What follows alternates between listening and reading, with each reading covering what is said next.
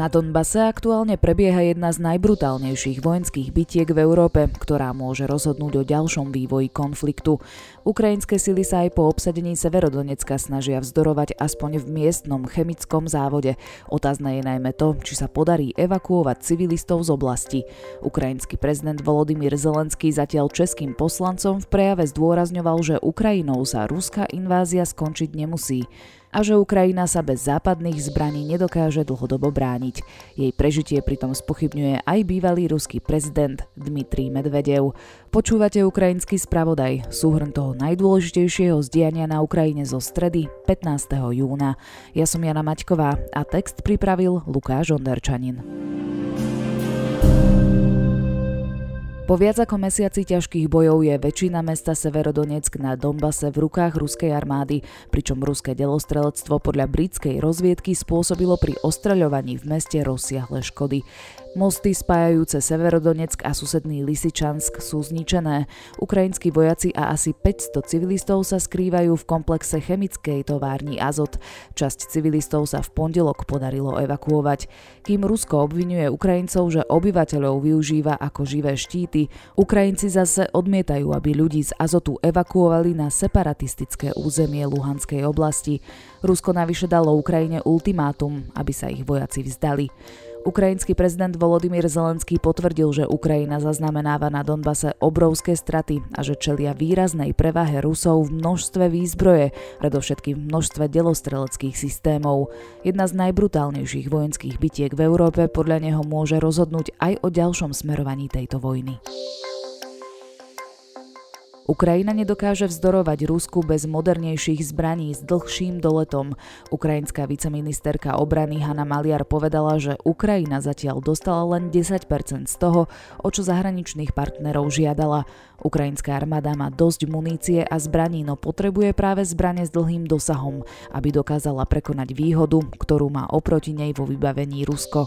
Podľa poradcu ukrajinského prezidenta Michalia Podoľaka potrebuje Ukrajina okrem iných ťažkých zbraní ešte tisíc húfnic, 500 tankov a tisíc dronov. Pomer delostreleckých systémov Ruska a Ukrajiny v niekoľkých oblastiach je 10 k 1, napísal Podoľak na Twitteri. Frontová línia je dlhá tisíc kilometrov. Denne dostávam od našich obrancov odkaz. Držíme sa, len povedzte, kedy máme čakať zbrane. Ja kladiem túto otázku účastníkom ramštajnského formátu. Brusel, čakáme na rozhodnutie. Ťažkú techniku a systémy ďalekého dostrelu by mali naďalej dodávať aj členské štáty NATO, oznámil stredu generálny tajomník Jens Stoltenberg. Ruské ministerstvo obrany zatiaľ tvrdí, že v útorok zasiahlo sklad západných zbraní v Lvovskej oblasti na západe krajiny. Kiev túto informáciu nepotvrdil. Pri zostrelení ruskej rakety však bolo zranených 6 osôb, vrátane ročného chlapca. Ruský vpad na Ukrajinu je len prvým krokom, ktorý potrebuje vedenie Ruska, aby si otvorilo cestu k ďalším štátom, povedal ukrajinský prezident Zelenský poslancom Českého parlamentu.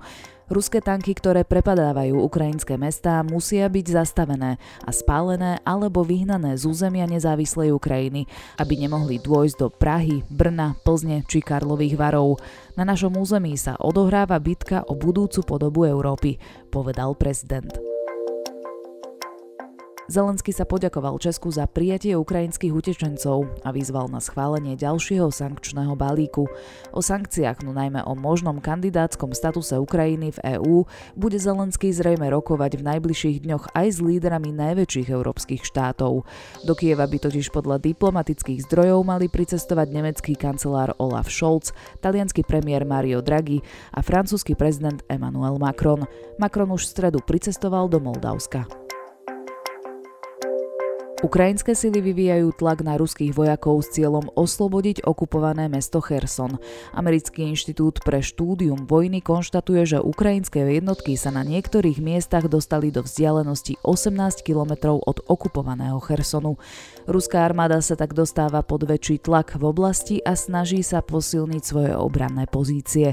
Ruské jednotky sa tiež v reakcii na protiofenzívu snažia podmínovať niektoré miesta na brehu rieky Inhulec, ktorá sa vlieva do Dnepra práve pri Chersone.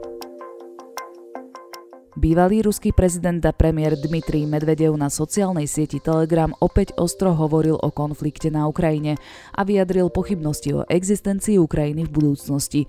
Zaznamenal som informáciu, že Ukrajina chce na základe zmluvy Lend-Lease dostávať skvapalnený zemný plyn od svojich zámorských pánov s platbou za dodávky do dvoch rokov.